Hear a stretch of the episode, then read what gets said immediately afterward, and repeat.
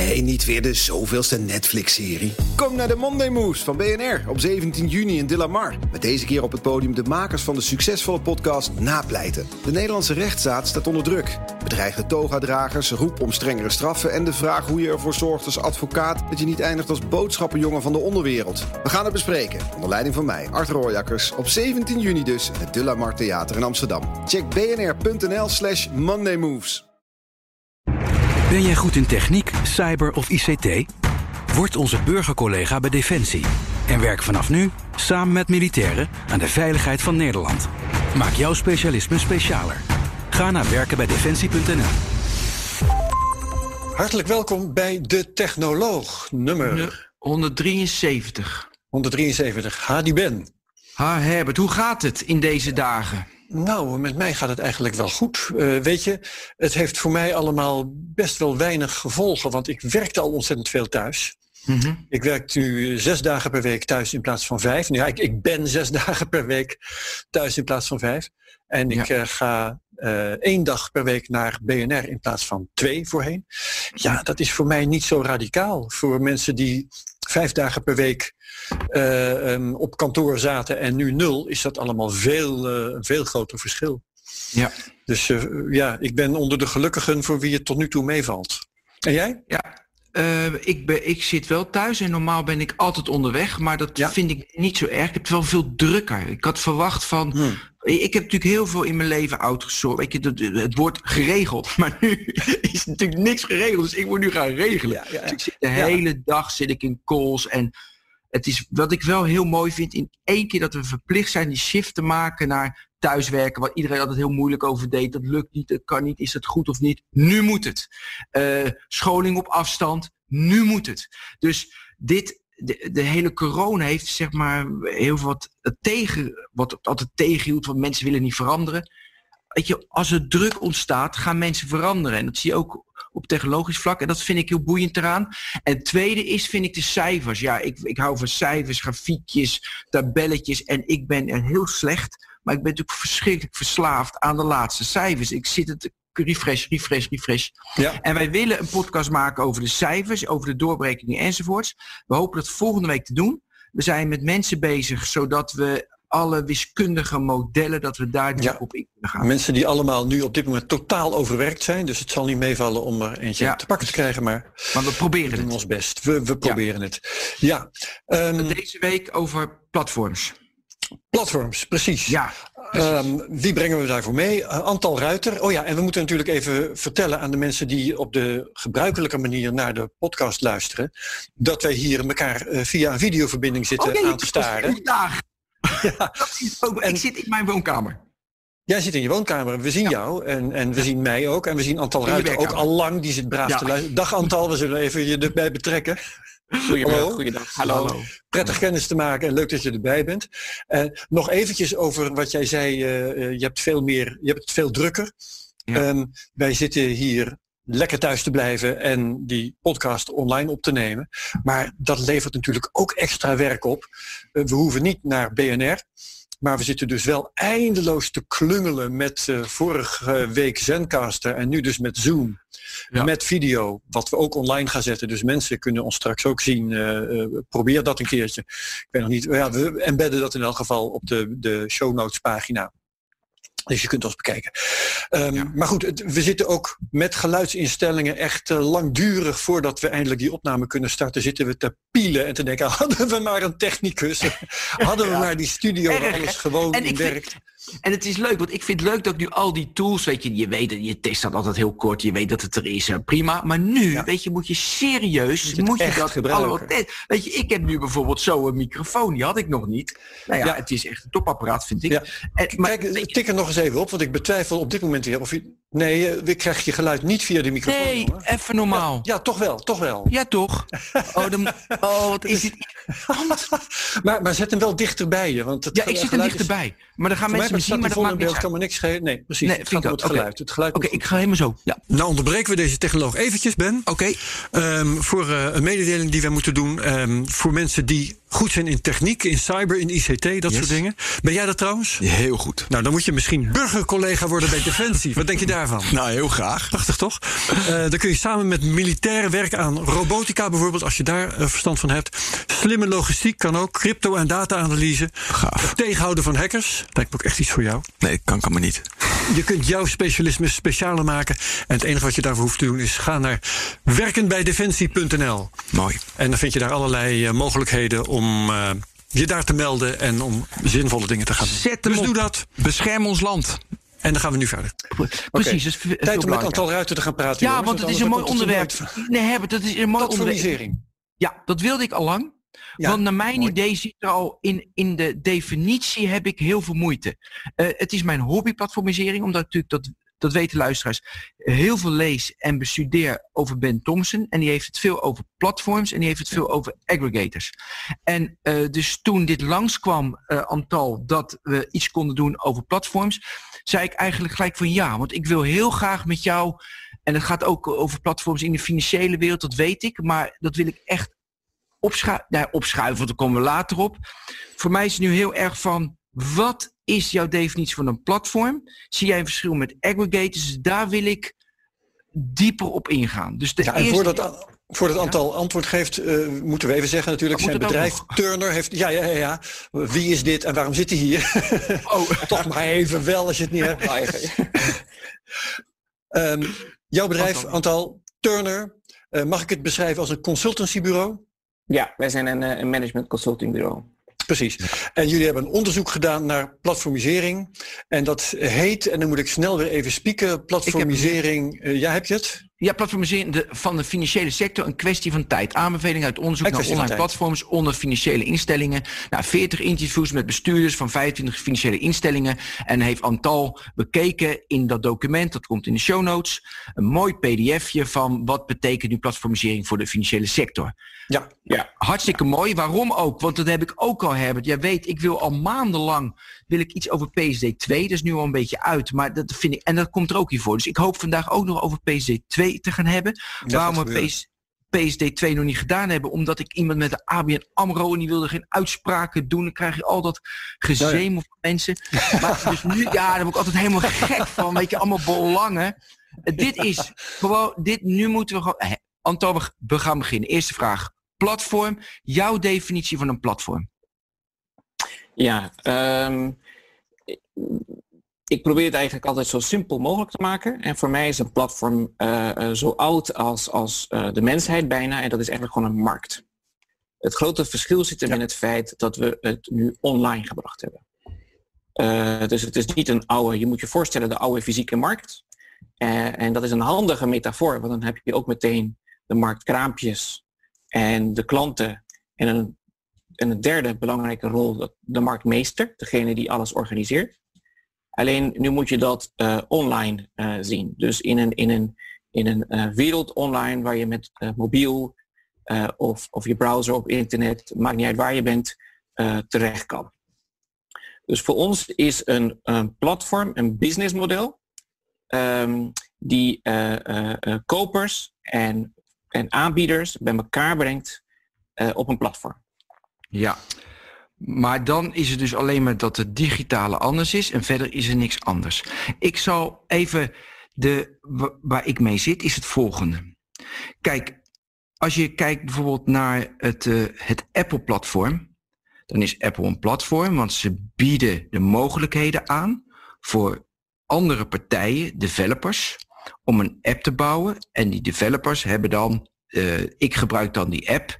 Uh, dus de developers hebben dan het contact met de klant. En je bouwt dus op het platform van Apple. Dat ja. geldt hetzelfde voor Microsoft. Weet je, als je nu kijkt naar Azure Marketplaces. Je bouwt op de tools op het platform van Microsoft. Kan jij tools ontwikkelen die je naar de gebruiker brengt. Ik denk ja. even aan Shopify in vergelijking bijvoorbeeld met Amazon. Shopify, die biedt dus voor merchants, voor, uh, voor, ja, voor zeg maar klanten, bieden ze de mogelijkheid dat uh, je de tools van Shopify gebruikt om je klant te gebruiken. Dat is voor mij één categorie. Een andere categorie is dus inderdaad, je brengt alle, alle zeg maar, suppliers bij elkaar, weet je, op een markt. En jij hebt het contact, de markt heeft het contact met de klant. Uh, zie jij dat onderscheid ook? Of is dit een onzinonderscheid? Hoe zie jij dat? Nee, ik denk, daar zijn zeker uh, uh, verschillende soorten platforms. Dus wij noemen ze ook archetypes in het onderzoek. En we hebben dus bijvoorbeeld de, de, meer de makelaartype.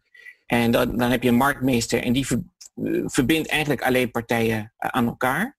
Mm soms heb je ook een matchmaker. Ehm, en dan gaan alle, alle geldstromen en informatiestromen via die platform.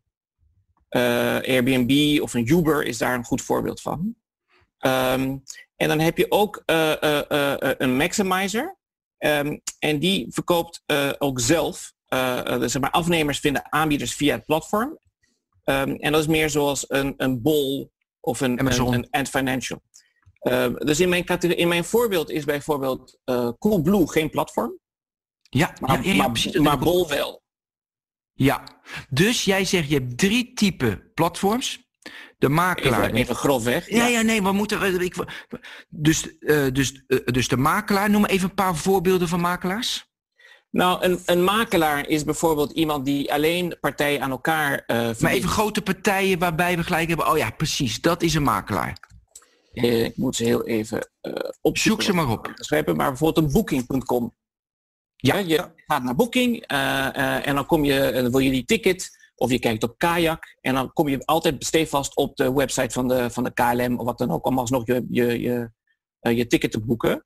Um, en die websites verdienen een, een soort ja, commissie op de, um, op, op de, de, de lead die binnen is gebracht. De lead generation fee zoals dat heet. Ja, ja maar um, om nou even heel ouderwets te worden, je kunt volgens mij ook best zeggen dat Funda een uh, platform is. Hè? Uh, en een, een, makelaar niet te vergeten. Dat is toch ook gewoon een voorbeeld, of niet? Ja, Funda is in zekere zin ook een platform, omdat ze allerlei makelaars, dus aanbieders, uh, verbinden met klanten.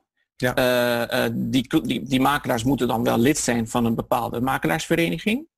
Um, ja. Maar die komen dan samen op het platform Funda. Alleen de, de, de, transactie zelf gebeurt dan niet via Funda. Dat is, het is nee, dus meer een matchmaker. Ja, ja. ja maar ik, ja, maar ik wil echt dat onderscheid gaan maken. Want ik stoor me namelijk heel erg dat de hele wereld zegt... ik begin een platform. En dan beginnen ze geen platform. Dan, willen, dan zijn ze gewoon ja, een marktplaats. Ze zijn gewoon een website beginnen ze. En ze brengen inderdaad gewoon aanbod en vraag bij elkaar. Dus dat, net zoals een merchant op een marktplaats.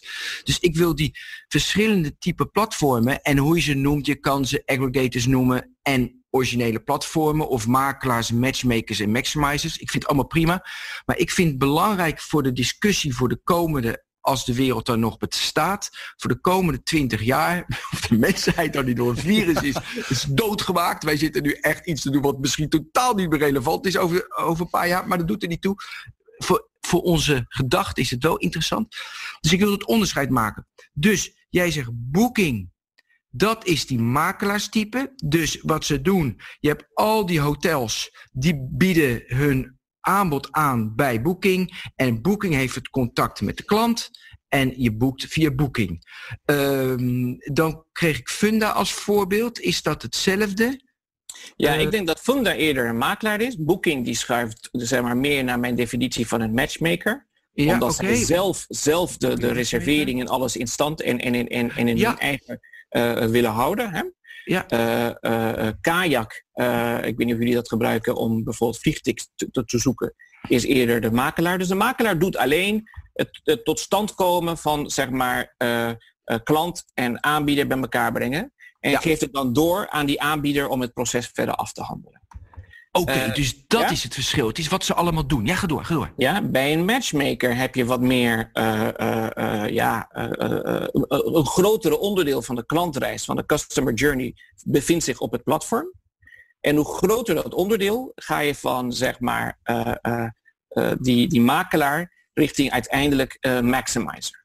En dit zijn even hele zuivere archetypes. Ja, ja, de werkelijkheid is natuurlijk dat er allerlei mengvormen bestaan. Ehm, Uiteraard. Maar daar, ik wil even een paar grote namen. Want dan wordt het.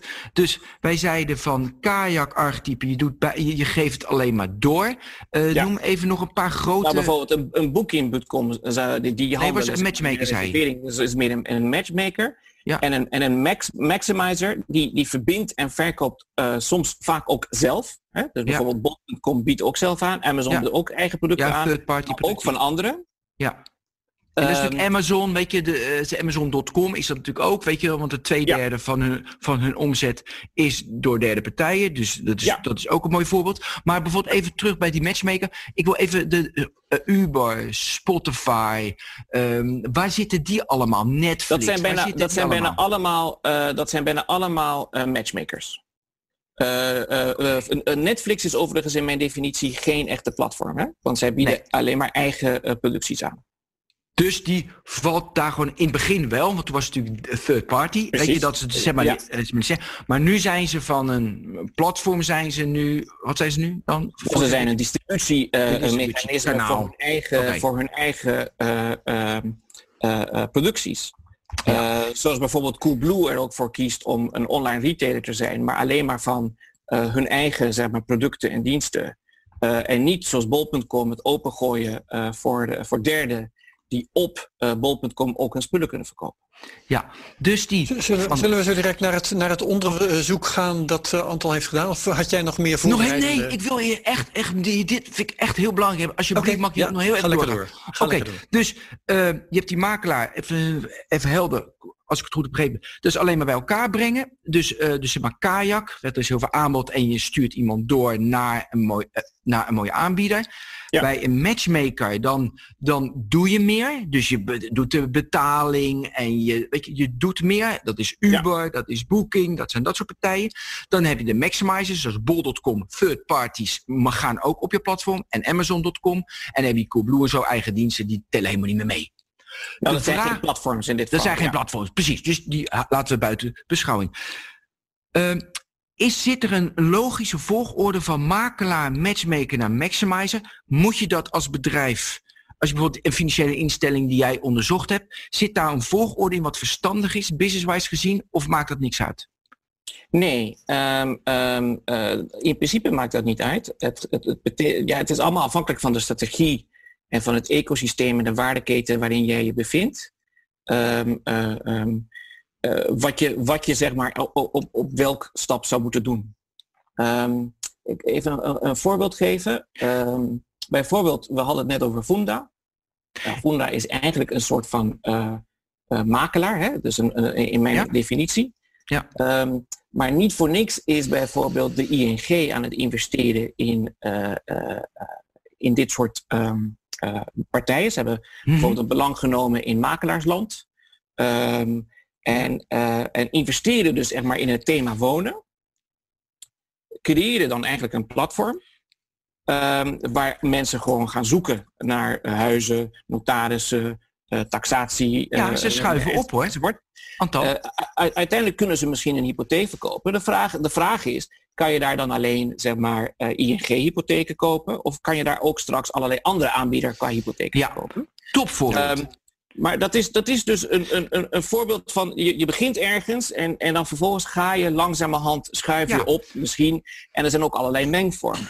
ja, want een wat ik ook nog even wil zeggen in deze definitiekwestie, want dat, ver- dat vergeten vaak mensen, is er is ook een mengvorm tussen het hebben van een platform.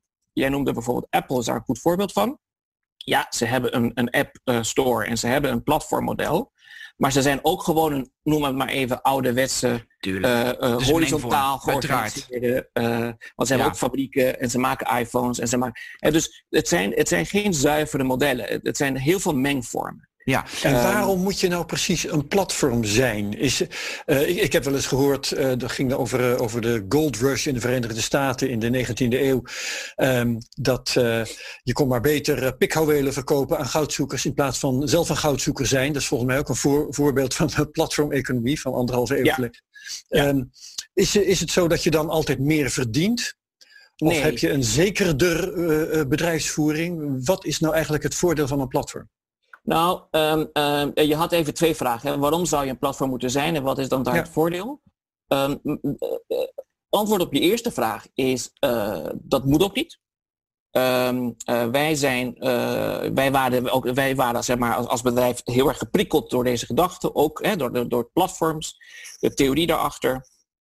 En op een gegeven moment dachten we, weet je wat, we gaan het gewoon aan iedereen vragen. Waarom zouden we zelf uh, antwoorden moeten verzinnen? Dus we zijn dus met allerlei instellingen daarover gaan praten. En het, het speelt enorm binnen financiële dienstverlening in Nederland. Um, maar het, het, volgt niet per definitie dat je dan ook zelf die platform moet zijn of worden of bouwen. Uh, waar je in ieder geval over hebben moet, hebben moet, over hebben, na hebben gedacht is of je het wel of niet wil worden in een bepaalde markt. Dus de strategie volgen van ik heb een fantastische dienst en die ga ik aanbieden op de platforms van anderen is een hele goede strategie. Dat kan ook. Ja, dat kan natuurlijk ook. Alleen dan moet je ook snappen hoe die platforms werken en wat je daarvoor moet doen. Ja, natuurlijk. Want dan, je komt hoe dan ook op een platform terecht, zeg je eigenlijk. Ja, dat jij de platform moet worden. Of je bent het, of je zit erop. Als, als koopman, ja.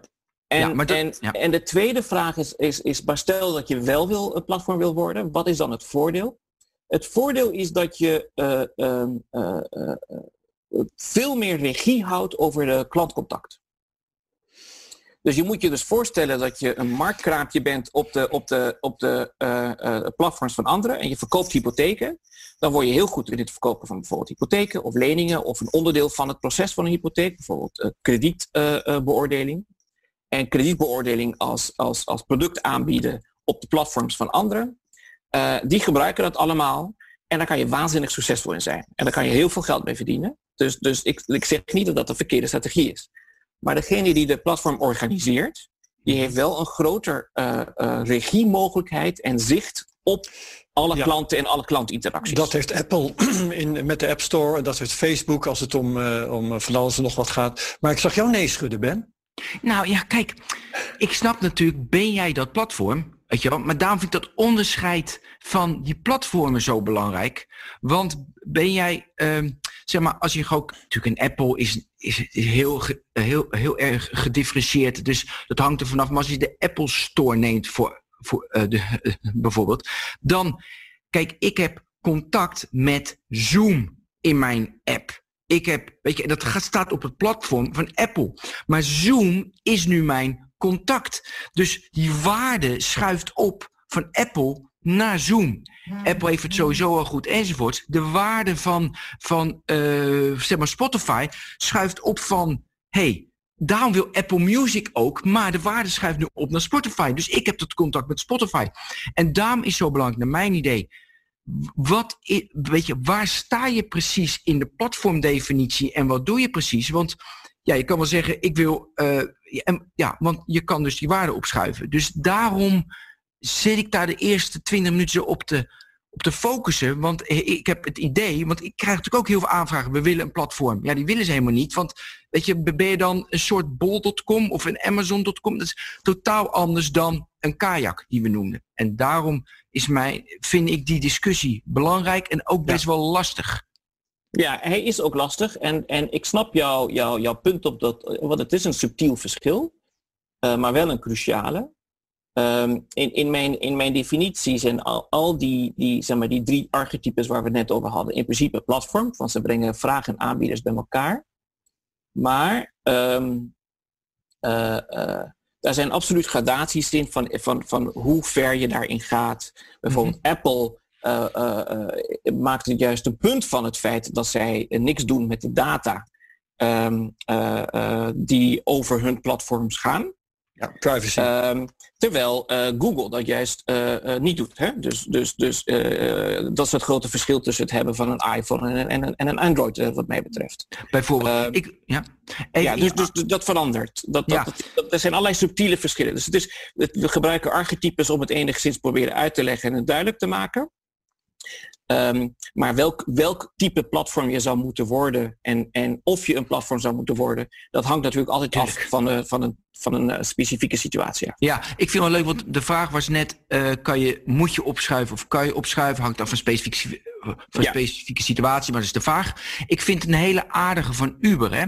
Dus ze hebben het aanbod, al die chauffeurs, dat hebben ze, nou ja, dus ja, al die chauffeurs, dat kan je, dus dat is inwisselbaar. Maar ehm, je ziet nu wel dat ze bij die Bird, met die, uh, met die elektrische stepjes, die ownen ze wel. Dus gaat Uber zelf taxichauffeurs in dienst nemen? Ja of nee? Nee, dat doen ze niet. Maar Bird stepjes, die hebben ze wel zelf gekocht. Dus je ziet dat ze, en dan schuiven ze dus op naar een maximizer, dat ze zelf ook assets hebben. En dat zag je ook bij Airbnb die gaan slecht op dit moment door de coronacrisis. Dat slaat helemaal nergens op. Dus we zouden een beursgang dit jaar... in Den Haag ook trouwens. Ach man, jongen. Ze zouden een beursgang... Klap helemaal in elkaar. Maar die kochten dus in uh, Florida, anderhalf jaar geleden, zelf appartementen. Dus dan zie je ook weer dat ze opschuiven. En ik heb wel het idee, ben jij een maximizer, lukt je dat, dat daar de meeste waarde zit. Kijk, en dan kan natuurlijk Amazon naar Nederland komen en er wordt bol weggedrukt. Snap ik ook wel. Maar als je een maximizer bent en iedereen wil bij jou, daar heb ik iets idee van. Maar goed, is ook maar een idee. Nou ja, het zou, het zou kunnen. Uh, um, kijk, waar, bijvoorbeeld waarom begint Amazon allerlei fysieke winkels? Um, ja, precies, precies. Um, ja. En, en, en, dat, heeft, dat is denk ik niet een vooringenomen plan. Dat heeft te maken met het feit dat je in een agile wereld uh, dingen probeert. En god, ze slaan aan. Het heeft ook te maken met het feit, uh, met, met het ecosysteem en de concurrentiekrachten waar je in zit. Kijk, ik zeg altijd bijvoorbeeld, als je het voorbeeld van Uber neemt, het grootste concurrent van Uber zijn niet, niet in definitie uh, andere taxibedrijven. Maar dat is dat de, de uh, chauffeur en de klant het buiten het platform om zelf regelen. Ja. Uh, dat, dat is de grootste concurrentie. Ja. Dus, dus, dus in, het, in het design van het platform Uber zorg je ervoor dat dat zo min mogelijk gebeurt. Ja, dus- want dus- daarom, want daarom ja, en daarom wil je uiteindelijk gewoon eigenlijk niet eens chauffeurs. Uiteindelijk zou je gewoon van die, van die uh, artificial intelligence self-driving cars willen hebben. Sure. En, en, daar, en, ja. en daar heb je dan uiteindelijk, uh, heeft Uber een vloot van, van, van een paar honderdduizend in de wereld. Ja. En, en dan hebben die chauffeurs niet eens meer nodig. Hebben. Maar daarom is ook zo interessant dat die service app, weet je wel, de, ik weet niet hoe ze allemaal heet, help, uh, help link en weet ik hoe ze allemaal heet, die, uh, die dan uh, werksters een beetje regelen of klusjes een beetje mensen regelen. Ja, die redden het niet. Vooral niet. Ja, mensen gaan direct die klusjes man niet meer via het platform uh, inhuren. Ja. Om, weet je, Mooi. Oké. Okay, aan uh, van dit soort voorbeelden heb, heb ik wel een vraag aan Antal. Want ja. je hebt net gezegd, je kunt ervoor kiezen om niet het platform te zijn, maar er gewoon, uh, gewoon een koopman te zijn op, op een platform. Uh, ja. Coolblue is een goed voorbeeld. Er zijn er meer. Maar er zijn ook veel voorbeelden van platforms. Uh, zoveel dat ik denk, uh, nou, uh, vind ik eigenlijk wel overheersende voorbeelden. Uber bijvoorbeeld, Facebook, ga zo maar door, Amazon. Waarbij het eigenlijk heel erg nadelig is om een koopman te zijn op dat platform. Waar je, nou, zoals het geval van Uber... Goed onderwerp. Ja, daar ga je werken voor een hongerloontje. Een succesvolle Uber-chauffeur bestaat niet. Ja. Um, zit je op uh, pak een beet uh, Spotify met je muziek? Nou, er zijn misschien nog wel net een paar. Wat jij wel, hè? Jij verdient echt. dat weten we met jouw nummers. En weer de link van jouw Spotify-lijst weer in de show notes zetten. Ik vind het goed. Weer mogen noemen. Maar in ieder geval, dan verdien ik misschien nog twee cent erbij. Um, dus een, een, echt succesvolle muzikant op Spotify bestaat ook niet. Uh, een, een, een, echt succesvolle werker op, hoe heet het ook weer van Amazon, de Mechanical Turk, bestaat niet. Kortom, in sommige gevallen moet je maar beter zorgen dat je niet op het platform zit, Antal. Is dat een uh, goede conclusie of staat dat helemaal nergens op?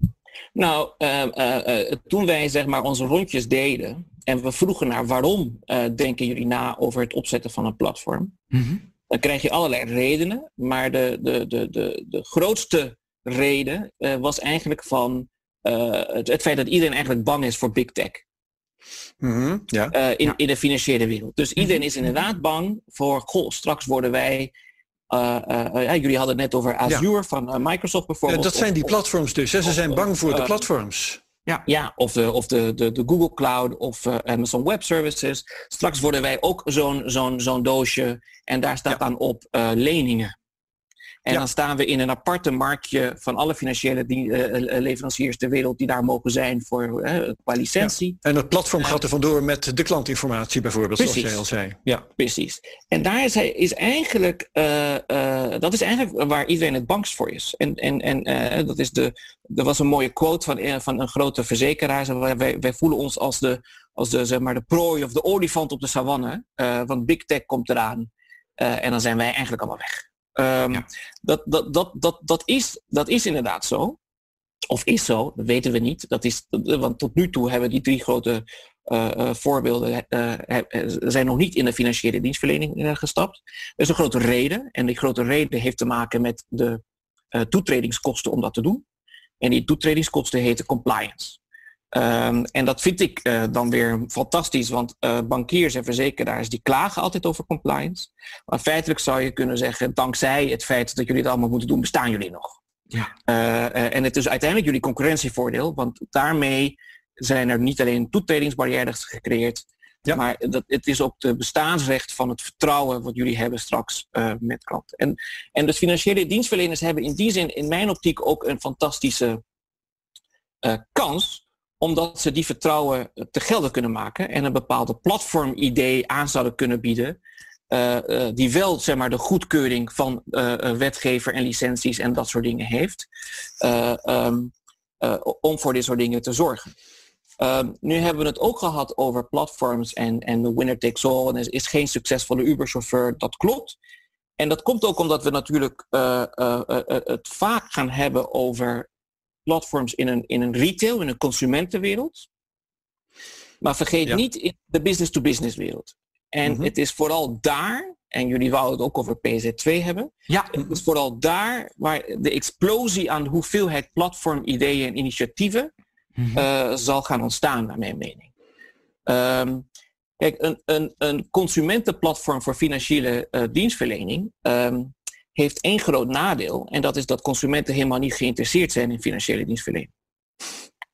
Uh, niemand wil, precies, niemand wil, wil tijd doorbrengen op een platform uh, die leningen vergelijkt of zo. Uh, vandaar dat je ING bijvoorbeeld ziet investeren in makelaarsland, waar we het net over hadden. Want het thema wonen of het thema reizen is wel interessant. Dat daar uiteindelijk financiële producten aan vastzitten, dat zal wel. Maar uh, dus, dus men zoekt naar manieren om in een consumentenwereld, in een, in een, in een meer, meer beyond banking of beyond insurance dingen voor elkaar te krijgen. Uh, en ook een mooi voorbeeld vind ik Unive, uh, die heeft dan bijvoorbeeld veilig wonen in Nederland, veiligwonen.nl. Um, en ik kijk er nu even naar, daar kan je bijvoorbeeld abonnement afnemen voor je huis. En dan kan je een alarm, uh, je cv-onderhoud, je schoorsteen vegen, je dakgootreiniging, allemaal voor elkaar uh, krijgen. Dan komen mensen bij je toe. Nou ja, dat, dat, waarom doet een verzekeraar dat? Nou, dat is logisch, want uiteindelijk betaal je minder, uh, heb je minder schade. Ja, maar even naar platform. Dat is toch gewoon een, een omgeving. Dat, dat, ik zie daar de platform niet. Het is gewoon een site, toch? Het Waarbij je dat kan regelen waarbij het is een site waarbij vraag, namelijk ik, hè, de, de klant, en aanbieders, namelijk allerlei lokale loodgieters en allerlei lokale... Ah, de lokale worden loodgieters die worden bij elkaar gebracht. En, en, en, een match tot stand komt. Precies. En dat doet Nuon trouwens ook. Ja. Je, je ziet dat inderdaad ontstaan. Ja, dus dat is een consumentenachtige uh, beweging. Dus je ziet dat, dat in die platformgedachte voor consumenten, vooral in de financiële dienstwereld, men zoekt naar thema's die wel uh, uh, consumenten aanspreken. In de business-to-business wereld is dat wat anders, uh, maar, maar ook eigenlijk vergelijkbaar. Wat je daar heel erg ziet, um, is, is de, de wereld van boekhouden en bankieren bijvoorbeeld samenkomen. Nog, mag je heel even, nog heel even consumenten, we zo B2B. Ja. boekhouden, schrijf ik even op, want dan vergeet ik het niet. Boekhouden, bankieren. even, dus jij zegt, de, zeg maar, ING makkelijk, die willen dan straks het wonen platform in Nederland ownen. Dus alles wat met wonen te maken heeft, oont dan ING. Ze faciliteren dat, ze zijn het platform. En daar sluiten ze aan uh, hun, hun eigen financiële hypotheken en maar ook verzekeringen van uh, een verzekeringsmaatschappij. Dat is dan de platformgedachte die zij hanteren. Dat is de strategie. Dat is één van hun strategieën. Ik weet niet of ze alles willen ownen. Hè, want je werkt binnen een ecosysteem. Dus ja, maar, maar de, het platform ownen ze wel. Ze zijn de markt. Nou ja, de vraag is of andere banken dat gaan toelaten natuurlijk. Als die dat in de gaten krijgen, dan gaan die net zo hard uh, hetzelfde proberen. Ja, ze concurreren. Ja. Oké, maar nu wil Unive wil het woonplatform zijn. De makelaarsland, uh, ING. Dus dat wordt gewoon de battle. Ja. Wie gaat winnen? Precies. En, en wat ik nou interessant vind, uh, Antal, als ik, als ik daar een vraag van mag maken. Uh, jullie zeggen dus eigenlijk dat alle financiële bedrijven hierover moeten nadenken, hè, op zijn minst. En in sommige gevallen een, om te proberen een platform te beginnen. Als ik nou kijk naar succesvolle platforms, dan heb ik toevallig uh, het meest verstand van consumentenvoorbeelden hoor. Dus misschien ga jij hele mooie tegenvoorbeelden geven. Maar wat ik vooral zie, dat is dat succesvolle platforms eigenlijk altijd nieuwe bedrijven zijn. Ik ken niet zoveel voorbeelden, ik weet er eigenlijk niet één, van succesvolle platforms die uh, al bestonden voordat ze een platform werden. Um, en als ik bijvoorbeeld kijk naar uh, Blendel, vind ik wel een grappig voorbeeld. Waarom is Blendel succesvol geworden? Nou ja, voor zover ze su succesvol zijn, dat is een ander verhaal. Maar aanvankelijk redelijk succesvol. Uh, juist omdat ze uh, niet zelf een uitgever waren met uh, belangen in uh, die industrie waar ze zichzelf in hebben gestopt. dus um, als ik dat toepas even op financiële bedrijven, op banken bijvoorbeeld, dan zou een nieuwkomer veel meer kans hebben om een goed platform te worden. Omdat al die banken, als de een het probeert, dan probeert de ander om de tent uit te vechten en zo. En ze gaan het veel makkelijker tolereren als een nieuwkomer dat doet. Dus graag je reactie daarop. Um, is het niet zo dat nieuwkomers veel uh, succesvoller zijn, normaal gesproken, in het vormen van platforms dan bestaande bedrijven? Um, nou ja, het antwoord is ja en nee natuurlijk. Uh, okay. uh, en, en dit Mooi is juist. En, en, dit is, dit is uh, uh, uh, precies ook waarom wij hierin geïnteresseerd zijn als, als, als, als personen, maar ook als, als bedrijf. Hè? Want wij, wij zijn van strategie-executie. En dan heb je een groot concern, een bank of een verzekeringsmaatschappij. En die wil ook wat met platforms, maar het lukt niet. Waarom lukt het dan niet? En waarom lukt het dan een fintech of een, ja. een kleine bedrijf wel? Um, overigens, als je, als, je daar, als je over mijn definitie nadenkt, dan zijn er wel degelijk, hè, het grootste platform ter wereld, Amazon, uh, was vroeger gewoon een online boekretailer en hebben zich ja. omgetrokken platform. Ja, uh, want het was, was nooit be bezig zijn plan, denk ik. Hè? Om een nee, laat ik eens een platform nee. worden. Dat was niet zijn gedachte in de 90s. Nee, en, en zo is bol.com eigenlijk ook op een gegeven moment uh, platform geworden. Uh, ja. Apple hè, was vroeger gewoon computerfabrikant. En, en, en sterker nog, Steve Jobs wilde niet uh, derde toelaten op uh, zijn. Uh, want ja, nee, want die maken allerlei vreselijke troep. En dat kan niet, want onze, onze, onze concurrentiekracht zit hem in goede Apple-producten. Ja. en toch is die, dat, dat heeft hij zijn biggest mistake genoemd. Hè? Mm -hmm. um, dus er zijn wel degelijk voorbeelden van bedrijven die, die, die hier succesvol in zijn. Maar even je ja nee, hè? Want ik, ik... Dus, dus uh, uh, uh, even terugkomen op het verhaal. Je ziet dat de grootste barrière voor het succesvol, iets succesvol doen met een platform, ja. is dat even in mijn voorbeelden het marktkraamdenken toch de overhand krijgt. Um, ja, we gaan een platform opstarten. Ja, we gaan, ja, nee, nee, we gaan alleen ons richten op het brengen van aanbieders en klanten. Uh, ja, maar we verkopen ook hypotheken. Ja, ja, ja, het moeten wel onze hypotheken worden hè, die we verkopen. Oftewel, Precies, ja. uh, en nou, die, die neiging, die, die uh, reflex die in organisatie zit, is de grootste barrière voor het succesvol bouwen of uitbouwen van platforms. Um, dus, dus dat was meer het, het, het ja op jou. Op jou mm -hmm. Mag ik even ingaan op dat ja? En we gaan straks ja. naar het nee. Kijk, even, misschien heel plat, maar ja, weet je, als een bank, weet je, die stoppen miljoenen in dat soort initiatieven enzovoorts. Als jij toch dat helemaal apart zet en je geeft de slimste gasten, geef je en de slimste meiden, geef je gewoon, je zet het apart. Je gaat nu het woningplatform van Nederland ownen. Je laat iedereen toe. Ja, dan moet, weet je, dan heb je wat Herbert zegt. Het is een nieuw entrance. Dan krijg je die nieuwe partij. Dat is toch een handige manier, want dan heb je niemand die zegt van ja maar, ik denk een beetje aan Moneyview. Uh, die auto dat ook apart stond, maar er zit weer de ABN wel weer in. Ja, dat weet ik ook. Ja, lastig. Money, uh, money you. Maar nee, maar, money you, ja, dat is het. Ja, zo heb je bijvoorbeeld ook New Ten. Uh, zo heb je allerlei van dit soort initiatieven. initiatieven. Tiki ja. is ook een goed voorbeeld van. Um, dus ja, ja, Dat is, dat, maar dat is ook een van onze aanbevelingen. Hè. In, in, in, als je toch zoiets wil doen, dan organiseer je het apart. Um, Alleen, er komt een moment dat, dat, je, dat je het dan toch in jouw dienstverlening, dat je zeg maar de rest van je bank, uh, de marktkraampjes die daarin bestaan, ook toegang wil gaan geven op je platform. Ja? En, dan, en, en dan moet je technisch daartoe wel in staat zijn. Want een platform is niet alleen het samenbrengen van ehm, klanten en aanbieders uh, in een markt. Die markt is ook nog eens online en heeft een, een, een infrastructuur nodig om dat mogelijk te maken. Ja, ja, ja, ja. En ook regels.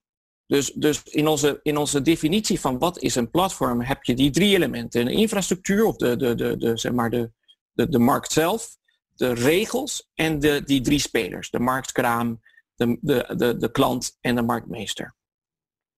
Uh, regels zijn belangrijk, want die bepalen wat wel en niet mag op een platform. En die bepalen even in onze archetypes hoe ver ze gaan in en welk deel van de customer. Vooral in de financiële wereld speelt dat, ja? Nou nee, uh, uh, als jij aanbieder wil zijn op bol.com, dan oh, moet je eerst een gigantisch boekwerk uh, doornemen van uh, alles aan waar je moet voldoen. Hè? Je moet binnen 24 uur e-mails kunnen beantwoorden van klanten. Je moet uh, altijd okay, al die ja. dingen. Maar ze uitvoeren. Dat eist bol.com. Dat eist het platform, ja. Dus, dus het zijn dat soort regels. Het zijn dus de regels die de marktmeester oplegt. En dat is trouwens nog een voordeel van het hebben van je eigen platform. Hè? Want dan mag jij... Wat kan je zelf terecht bepalen? Um, maar aan die infrastructuurkant moet je dus wel voor zorgen dat al jouw producten uh, uh, op zo'n platform aangeboden kunnen worden. Um, en dan, dan komen we in de wereld van de API's en de appification, zoals dat heet. Ja. mooi, mooi woord.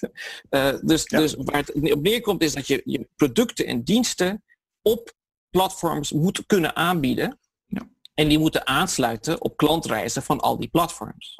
En als je zelf iets aparts hebt neergezet en, en, en een spin-off eigenlijk en een, een nieuw bedrijf hebt opgezet die op woongebied uh, het platform van Nederland wordt, dan moeten de, de hypotheken van het moederbedrijf daarop komen en, en ook kunnen komen.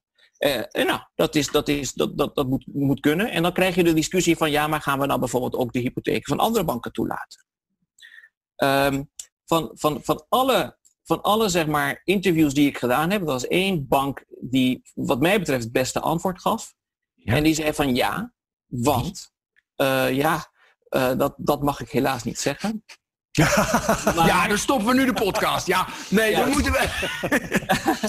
maar, maar, maar, maar, die, zei wel, die zei wel, kijk, wij pretenderen het beste, te hebben, het beste voor onze klanten over te hebben. Ja. Dat kan per definitie niet altijd onze eigen producten zijn.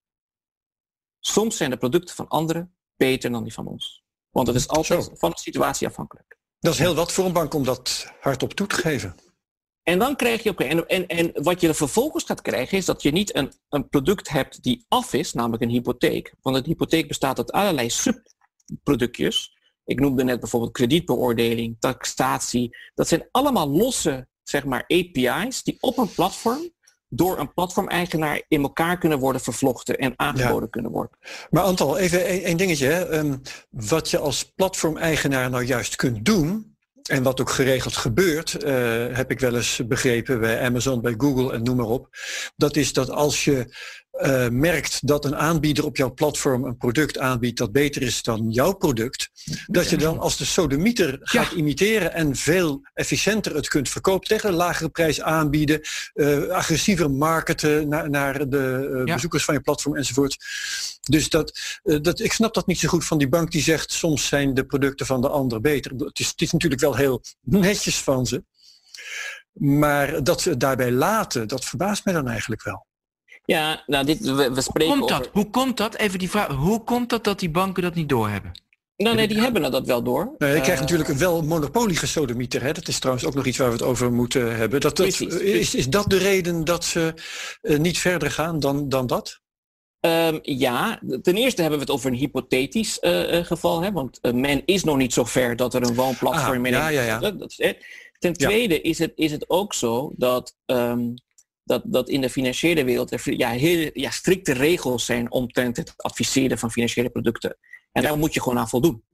En en, en stel ik wil jou een hypotheek verkopen, dan moet ik zeg maar jouw eigen en persoonlijke situatie daarin betrekken en jou het beste advies in geven. Zorgplicht. Als ik, als ik dat, precies. Hè? Dus, ja. dus daar moet dus, dus en, en, dan, en dan ga ik kijken welke producten het beste matchen. En als ik pretendeer een platform te zijn die enige onafhankelijkheid daarin tracht te nemen, dan moet ik dat ook uh, uh, aan kunnen tonen dat ik dat doe. Ja.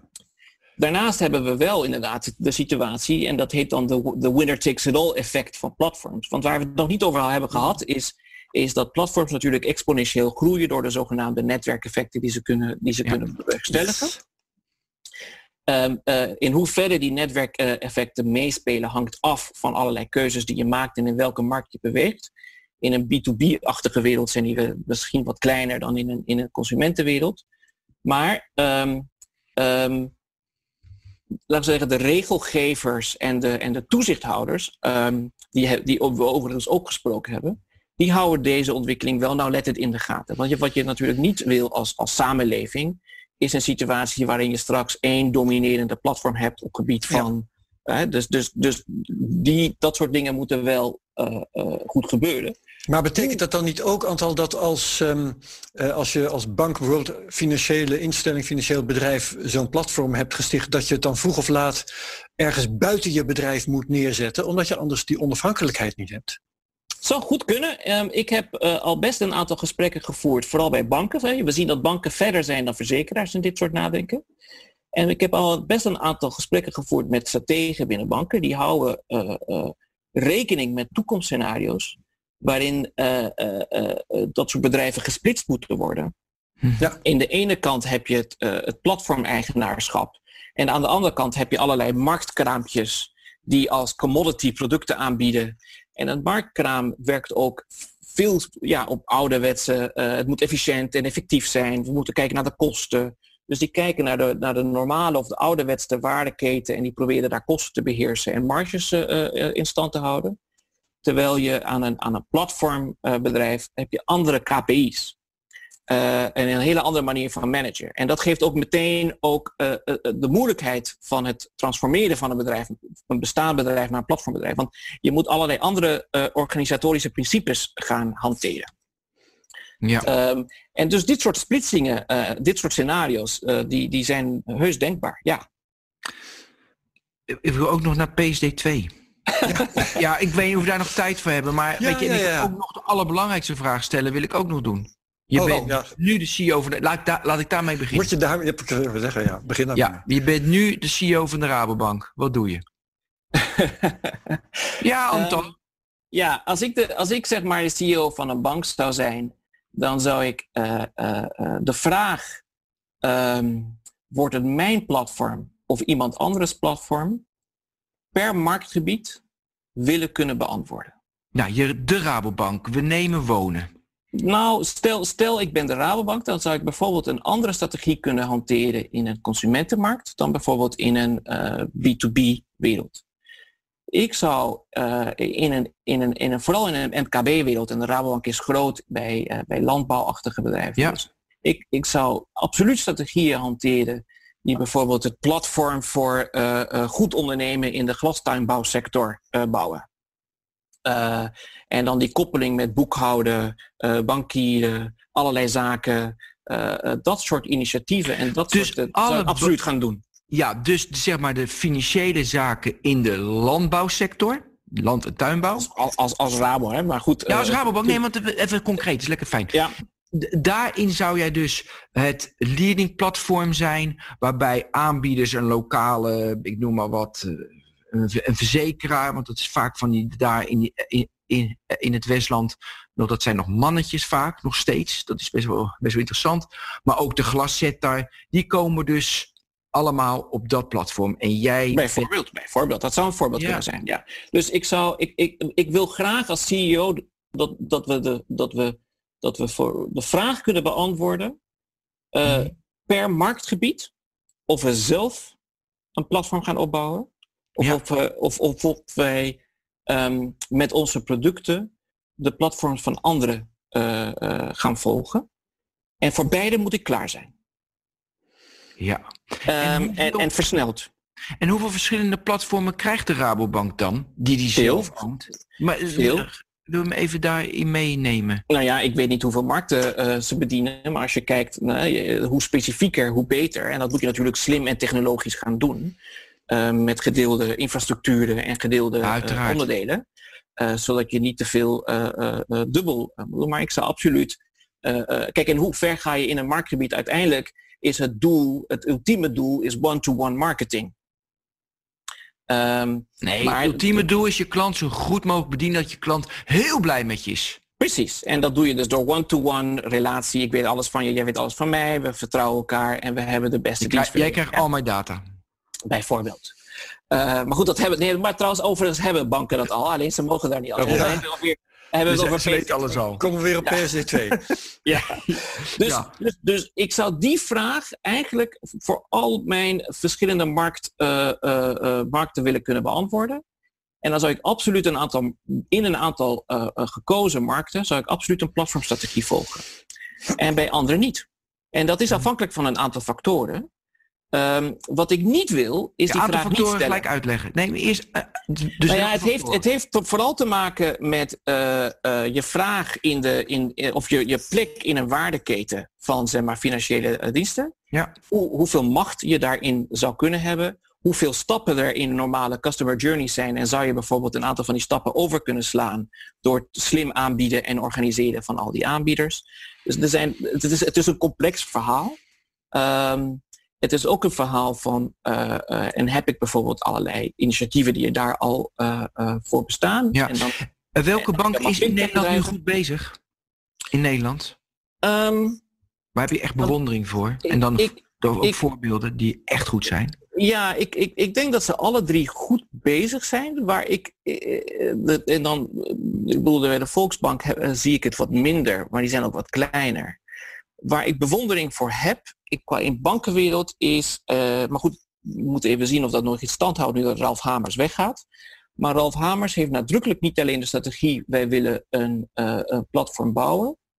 Maar hun strategie was, wij willen ING transformeren in een platformbedrijf. Mm -hmm. Hij noemt dat het Bijenkorf-model. Dat heeft hij ook genoemd in, uh, uh, er staat ook op het internet een YouTube-filmpje van Money 2020 volgens mij, um, waarin hij dat uitlegt. Nou, en Bijenkorf is in principe niks meer dan die markt. Hè? Dat is de shop-in-shop concept. Maar goed, het ja. is een chicere markt. Um, uh, en en dat, is, dat is nog een, een, een derde strategie. Dat is niet alleen, goh, ik wil een platform hebben. Nee, ik wil dat mijn totale bedrijf eigenlijk een soort Amazon wordt. Ja. Um, en, en, en dat is een hele spannende uh, om, om te volgen. Om te kijken of dat ook. inderdaad klopt. En, ja. en, en, en, en, gaat werken. Ben ik met je eens. Ja. Um, ja, PSD2 komen. PSD2? Nou ja, ja daar nee. hebben we voor mij nog ja, daar hebben we nog drie minuten voor. Dus, is het daar zijn we ja. al zo lang bezig? Of vier ik, of vijf. Ik dacht korter. Ja, hoe lang zijn we bezig? Geen idee. Wij zijn we pas een minuut of vijftig bezig. Dan hebben we nog tien minuten. Oh! En anders dan nemen we die tien minuten. PSD2 in tien minuten. Ja, wat wil je weten? Kijk, P, P, PSD2... Nee, oké, okay, ik zal het even de, ik zal het inleiden. Ja. PSD2, dat was de toekomst. Want uh, je, je, alle bankgegevens die, kon je, die ik heb, dan kan, uh, die, kan, die kan Google vragen van Ben, mag ik jouw bankgegevens? Zeg ik ja heel graag, want dan komt Google met allemaal mooie services die, die eenmaal de ING, ik bank hier bij de ING, totaal niet kan van mij, want Google weet nog veel meer en dan gaat Google dat doen. Dat was het idee, dat ik mijn bankgegevens open, wat zou de innovatie stimuleren. Nou, hartstikke goed idee. Maar ja, ik ga natuurlijk nooit, dus toen ik dat las, dacht ik, ja, ik ga toch nooit mijn bankgegevens aan derden geven. Ik vertrouw de ING al niet, dus laat staan een derde partij. Met, met, mijn, met mijn bankgegevens. Ik vind het dan moeilijk met mijn klikgedrag. Dus kan nagaan. Maar goed, dat was het idee. Nu zijn er in Engeland goede voorbeelden, heb ik gehoord. Die ga jij straks noemen. In Nederland komt het maar niet van de grond. En uh, dus ja, ik ben heel benieuwd naar de status en hoe jij naar PSD2 kijkt. Als expert. Um, als expert. Nou, bij PSD2... Um, um, bij mij bekruipt mij het gevoel dat er zo... Het was net zoals we toen met... Um, met de mobiel of de pinautomaten. Iedereen zei, oh, het wordt heel groot. En vervolgens hebben we een gigantische desillusie. desillusie.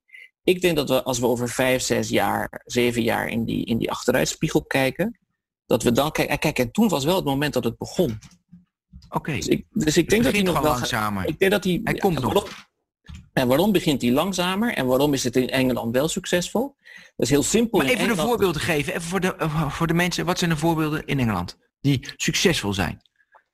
Nou ja, in Engeland heb je uh, uh, een open banking uh, forum die, die standaards mandateert. Dus alle banken die moeten aan, een, aan één standaard van die API om gegevens uit te wisselen voldoen. Dus je hebt daar allerlei aggregators en, en um, leningenbedrijven die dan allemaal alles binnenhalen. Jolt van ING is daar een goed voorbeeld van. Die is een, een van de grote aggregators die daar tot stand zijn in, in Engeland zijn gestart. En de sleutel zat hem in die standaardisatie van die API. En dat is in de rest van Europa niet gebeurd. Dus en wat voor service bieden ze dan aan de klanten? Nou, de eerste en de oh, makkelijkste is bijvoorbeeld aggregatie. Uh, dus uh, jij bankeert bij de ING, maar er zijn zat mensen die en bij de ING en de Rabo en de ABN AMRO uh, bankieren. En dan moet je alle drie apps in je telefoon hebben. Is het niet handig om gewoon alles in één te hebben. En daar vanuit te bankieren. Okay. Nou, dat is, dat is stap, stap 1, hè, of stap zeg maar 0.1. Uh, ik vind een mooi voorbeeld van een Nederlands bedrijf die veel verder gaat. Uh, Buddy. Uh, Buddy is, is een bedrijf die dit principe gepakt heeft en gezegd heeft. En nu gaan we klanten die dreigen in financiële moeilijkheden te komen, dus maar het voorportaal van schuldsanering, die gaan we helpen. Onze klanten zijn de gemeentes, dus hun gemeenten betalen Buddy Mhm. En die, die geven hen dan een bestand van uh, zoveel honderd of duizend mensen. En die moeten dan in die app budgetteren. Ja, maar wat, geven die mensen er toestemming voor? Die mensen moeten daar natuurlijk uiteraard toestemming voor geven.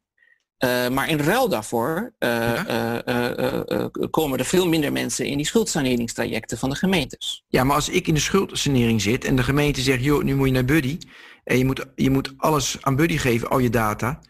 Nou, dan zou ik zeggen, ja, hoezo gemeente? Ja, of ben ik veel te kritisch? Ja, daarin ben je kritisch. Want als je in de schuldsanering zit, moet je volgens mij sowieso naar oh, moet je gewoon luisteren. En, en dan, moet je, dan moet je naar iemand toe. Heb je niets meer te zeggen? Daar heb je heel weinig oh. te zeggen. Ja? Oh, heb je niets meer... oh ja, dus, uh, maar volgens mij kost, kost één, één persoon in de schuldsanering gemiddeld 100.000 euro of zo. Aan, ja, dat is heel hoog. Dus, dus alles wat je daar slim kan doen om ervoor te zorgen... Goed op mensen die daar, net, die daar net uit zijn gekomen. Dus Buddy, Buddy is, een, is een fantastisch voorbeeld van, van een app die, um, uh, die deze mogelijkheden heeft genomen en dus verder is gegaan. Want daarmee kan je, je, kan je heel goed ja, goed voorbeeld. Dan ja. zet ik dan mijn, mijn huur apart, mijn gas en licht apart. En, en, dan, en die mensen hebben dan uiteindelijk uh, het geld over waar, wat, wat echt over is.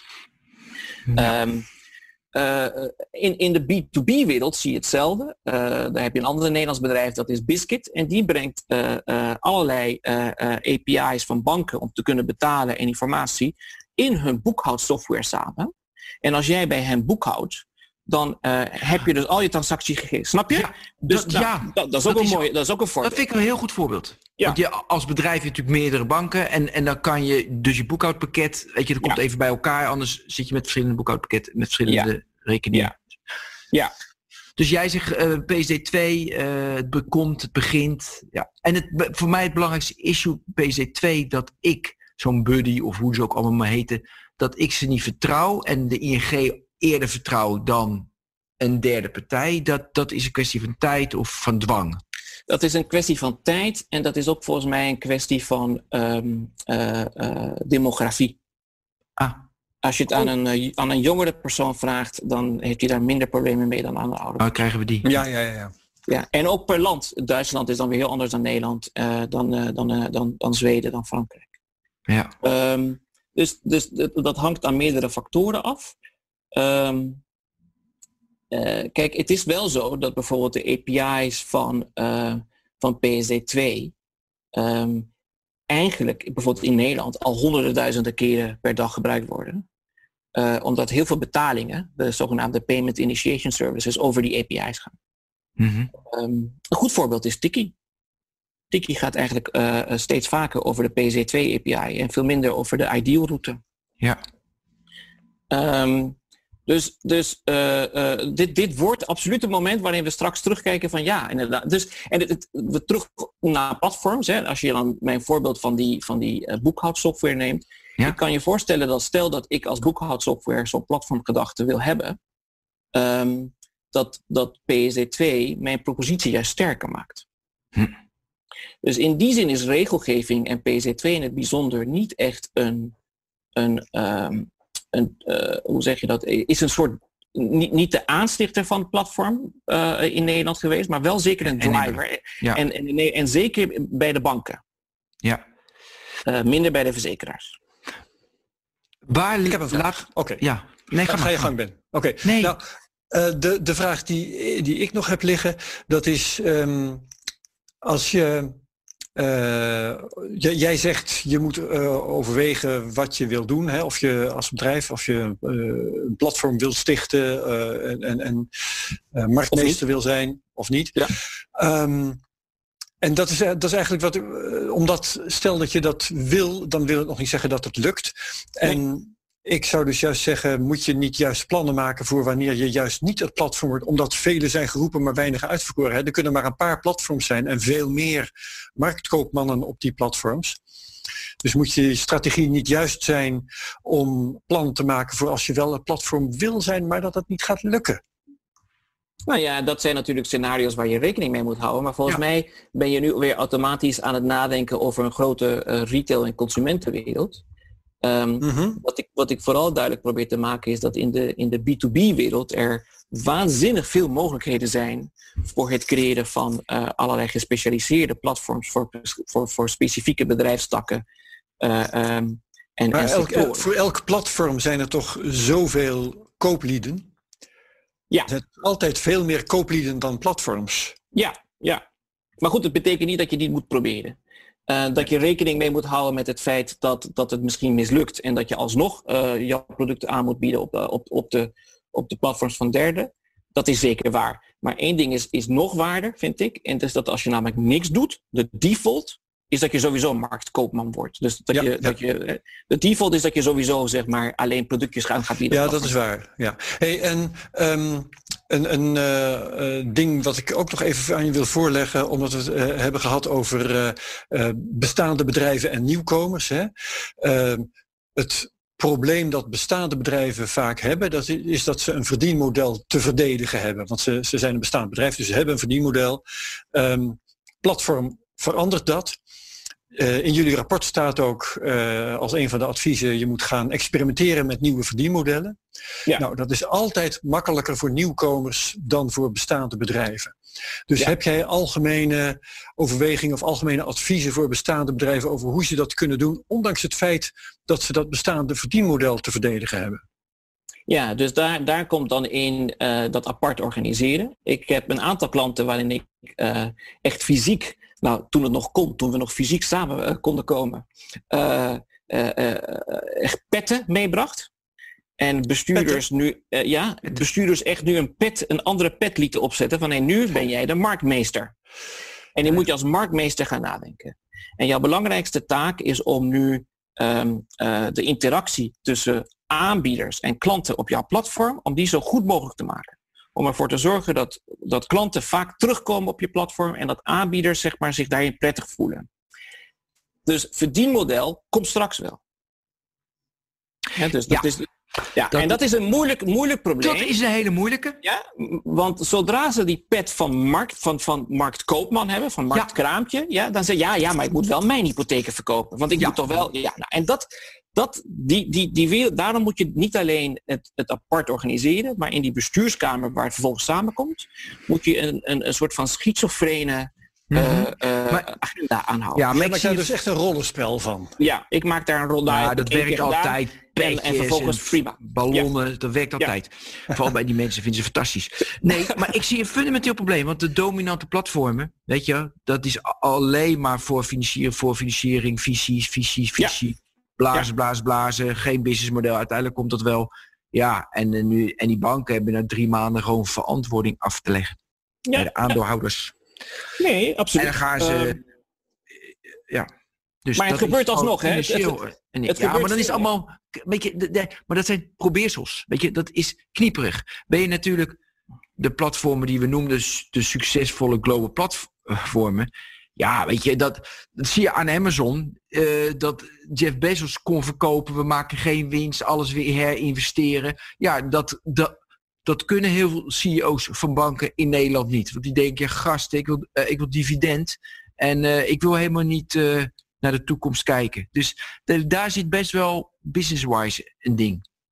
Ja, ik, ik zal ook zelfs nog eens omdraaien. Um, wat is de premium op, zeg maar, noem dan weer ING als voorbeeld. Wat is de premium op het aandeel ING? Ja, heel gaaf. Ja. Omdat omdat ze dit verhaal hebben. Ja, klopt. De, de, potentie naar de toekomst toe, ja. Precies, ja. Dus, dus het, het, is niet, uh, het is niet zo zwart-wit. Nee, dat, dat, vind ik, dat vind ik een heel mooi, heel mooi argument. Herbert, je houdt de tijd toch wel in de gaten? Voor mij zitten we er echt ruim over. Ja, we zitten, we zitten nu wel aan de tijd. Dus we gaan er een punt aan draaien. Ja. Oké. Okay. Hoe zullen we dat eens doen? Uh, ja, corona. Ik, ik vind, alle punten moeten uiteindelijk, op corona moet het weer. Uh, dus nou, we hopen dat we, dat we gezond blijven en dat we elkaar weer snel kunnen zien Zeker. in de studio. Ja. En Antal en jij heel erg bedankt. Antal Ruiter van Turner. Ja, dat wij ook onze gedachten konden vormgeven. Ja, en jullie ook uh, succes en sterkte in deze coronatijd. En, en gezond.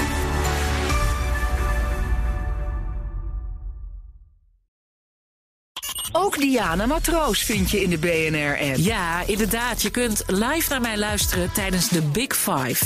Ook handig in de BNR-app. Breaking nieuwsmeldingen, maar ook het allerlaatste zakelijke nieuws. En je vindt in de app alle BNR-podcasts, waaronder Wetenschap Vandaag. Download nu de gratis BNR-app en blijf scherp.